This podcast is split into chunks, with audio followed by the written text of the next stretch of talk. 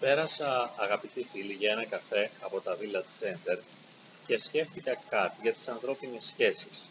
Κοιτάξτε, όταν βλέπω μια ταινία, ταινία δεν είναι αυτό που θέλω. Και βέβαια δεν είναι αυτό που φαίνεται. Πάνω σε μια λευκή οθόνη πέφτουν κάποιοι χρωματισμοί, είναι τα pixels, ίσως από όλα αυτά κρύβονται σκηνοθέτες, ηθοποιοί. Δεν είναι κάτι που το δημιουργώ εγώ. Και η ταινία δεν μπορεί να είναι αυτό που εγώ θέλω. Το ίδιο συμβαίνει και με τις ανθρώπινες σχέσεις. Έχω έναν άνθρωπο δίπλα μου. Αυτός ο άνθρωπος δεν είναι αυτό που εγώ θέλω. Ούτε είναι αυτό που φαίνεται. Όπως πίσω από μια ταινία κρύβεται μια πολύπλοκη διαδικασία που είναι ασύλληπτο να την συνειδητοποιήσω εάν δεν γνωρίζω πώς γυρίζεται μια ταινία. Έτσι και πίσω από τη συμπεριφορά ενός ανθρώπου και πίσω από τα λόγια του είναι αδύνατον να μπορέσω να συνειδητοποιήσω τι κρύβεται. Δεν μπορώ να το καταλάβω. Ακούω ένα λόγο και το λόγο που ακούω τον ερμηνεύω μέσα από τα δικά μου φίλτρα για να δω τι σημαίνει για μένα. Ο άλλος έχει μια συμπεριφορά και εγώ ερμηνεύω τη συμπεριφορά αυτή για να καταλάβω τι σημαίνει για μένα. Πάντα το κέντρο είμαι εγώ και σκέφτομαι τι σημαίνει για μένα αυτή η συμπεριφορά του άλλου.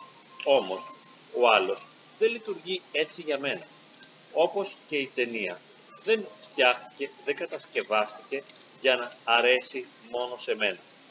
Και βέβαια δεν είναι αυτό που φαίνεται. Δηλαδή, για παράδειγμα λέω, γιατί η ταινία δεν εξελίσσεται με αυτόν τον τρόπο. Γιατί συμβαίνει αυτό το συγκεκριμένο περιστατικό. Γιατί ο συγκεκριμένος ηθοποιός ε, στη συγκεκριμένη εικόνα, σκηνή εκφράστηκε με αυτόν τον τρόπο και όχι με έναν άλλο. Πάντα υπάρχει ένας λόγος, τον οποίο εγώ αδυνατό να καταλάβω. Δεν ξέρω για παράδειγμα ούτε καν το budget, τον προϋπολογισμό, τα χρήματα που έπεσαν πάνω στην ταινία και γιατί πέσανε τόσα χρήματα και όχι περισσότερα. Δεν μπορώ να ξέρω πώς ένιωθε κάθε ηθοποιός σε κάθε στιγμή. Δεν μπορώ να ξέρω τι υπήρχε στο μυαλό του σκηνοθέτη ή του σκηνογράφου. Τα πράγματα είναι πολυσύγχρονα και είναι πολύπλοκα. Το πρόβλημα είναι ότι έχω ως κέντρο τον εαυτό μου και θέλω πάντα η ταινία να αρέσει σε μένα. Ο άλλος δεν είναι καταρχάς κινηματογραφική ταινία. Ο λόγος του και η συμπεριφορά του είναι πάντοτε απρόβλεπτα. Έχει τις δικές του πηγές, έχει τους δικούς του λόγους. Και εάν θέλω να τον καταλάβω, χρειάζεται να ξεπεράσω τον εαυτό μου, να αφήσω τον εαυτό μου πίσω, ώστε να πλησιάσω αυτόν, να καταλάβω τι γίνεται μέσα του. Ποιες είναι οι δικές του δυνατότητες, ποια είναι τα δικά του τραύματα, ποια είναι τα δικά του κίνητρα, τι ζητά από τη ζωή του, τι ζητά από μένα, τι θέλει. Μπορώ να του καλύψω ανάγκες, μήπως τον ματαιώνω, μήπως τον απογοητεύω. Τι σημαίνει η δική μου συμπεριφορά για αυτόν. Επίσης, ποια είναι η ιστορία της ζωής του. Γιατί για να φέρεται έτσι σε ένα παρόν απέναντί μου, δεν αντιδρά με έναν τρόπο ανακλαστικό, αλλά κουβαλάει ολόκληρη την ιστορία της ζωής του κάθε στιγμή.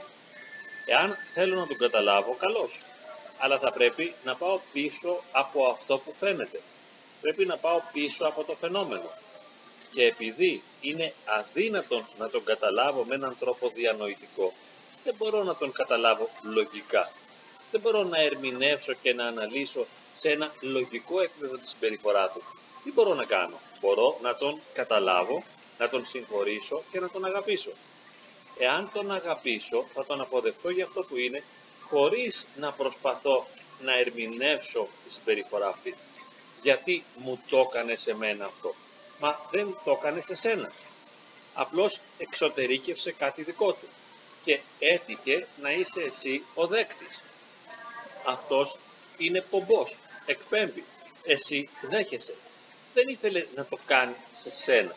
Απλώς έτσι όπως εξωτερικεύθηκε εκείνος για τους δικούς του λόγους, έτυχε εσύ να ερμηνεύσεις σε ένα νοητικό και βιωματικό επίπεδο αυτό που ο άλλος έκανε με το δικό σου τρόπο. Εκείνος είχε τα δικά του κίνητρα. Εσύ έχεις τα δικά σου φίλτρα.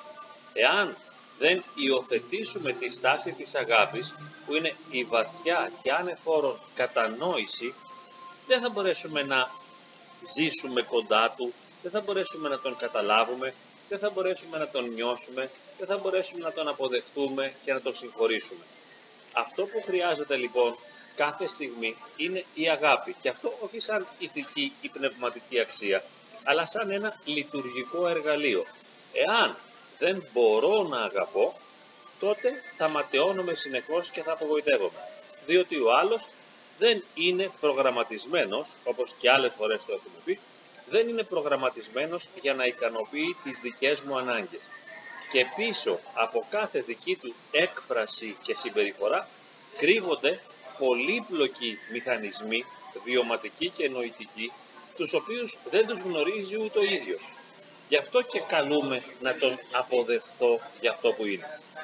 Καλούμε να σεβαστώ την ιδιαιτερότητά του για αυτό που είναι, χωρίς να προσπαθώ με το ζόρι να τον ερμηνεύσω μέσα από τα δικά μου φίλτρα για να βλέπω τι σημαίνει για μένα. Χρειάζεται να ξεκολλήσω από τον εαυτό μου. Δηλαδή, τι σημαίνει για σένα, ρε φίλε, αυτή η ιστορία. Ξεκόλλα, ας πούμε. Δεν είσαι εσύ το κέντρο του σύμπαντος. Δεν το κάνει για σένα. Λες, μα εγώ δεν μπορώ να καταλάβω γιατί το έκανε ή γιατί το είπε. Μα δεν χρειάζεται να το καταλάβει.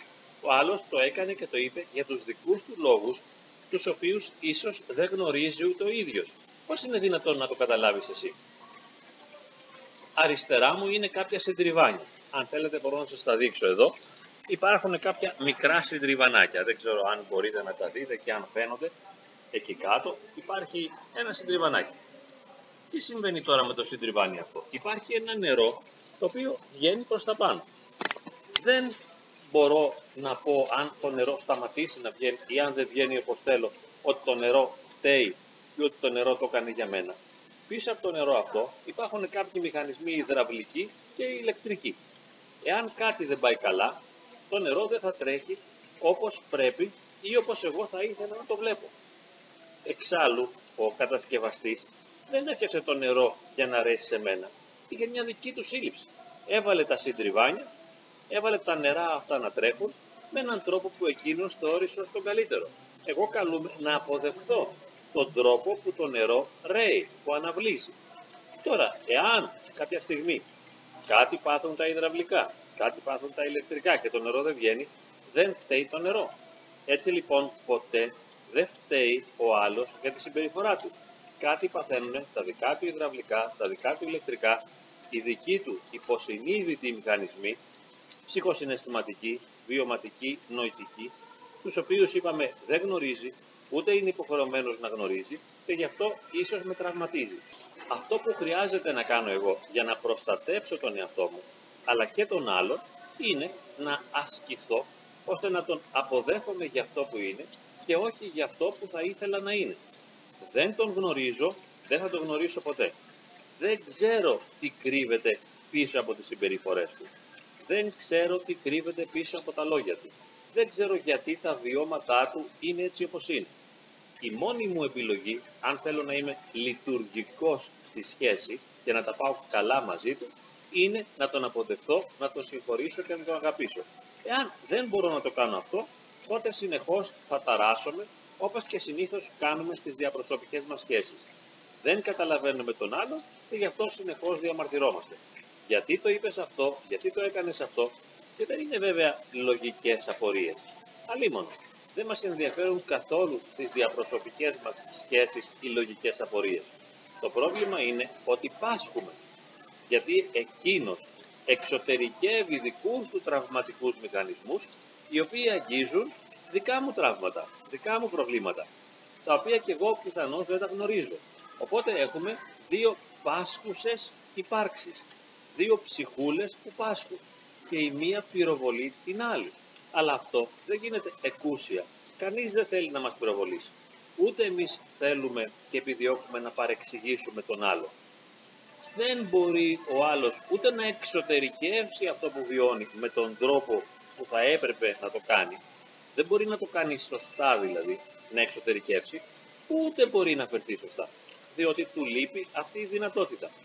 Αν ούτε εγώ έχω τη δυνατότητα να καταλαβαίνω, να προσλαμβάνω, να αγαπώ, να αγκαλιάζω τον άλλον για αυτό που είναι, και αν προσπαθώ κι εγώ να ικανοποιηθώ από τον άλλον και διαμαρτύρομαι Επειδή πάσχω δηλαδή, διαμαρτύρομαι γιατί δεν με ικανοποιεί, τότε η σχέση θα είναι προβληματική. Θα παράγει οδύνη. Αυτό συμβαίνει στις περισσότερες σχέσεις. Διότι ο ένας πληγώνει τον άλλον. Σαφώς εννοείται και είναι βέβαιο πως δεν υπάρχει κακός. Δεν υπάρχει κακή πρόθεση. Υπάρχει ένα δρόμενο, ένα γεγονός, ένα αρνητικό γεγονός. Τα δικά σου τραύματα σε σχέση με τα δικά μου τραύματα. Είναι ένας αλλήλος παραγμός. Αυτό είναι μια εμπειρία βιωματική που τη ζούμε συχνά στις σχέσεις. Απλά επειδή δεν αντέχουμε το σπαραγμό, θέλουμε μετά να αποδώσουμε ευθύνες στον άλλον και να πούμε ότι φταίει. Καλός ή κακός δεν φταίει κανείς. Είναι μόνο αυτό το γεγονός του αλληλοτραυματισμού εξαιτίας των ανεξέλεκτων συμπεριφορών, οι οποίες συνήθως έχουν υποσυνείδητα κίνητρα. Ας ξεκινήσουμε λοιπόν από εδώ και πέρα να ασκηθούμε ώστε να συγχωρούμε τον άλλον, να μην πειραζόμαστε από αυτόν ή να μάθουμε να υποφέρουμε δίπλα του όσο πιο ανώδυνα γίνεται.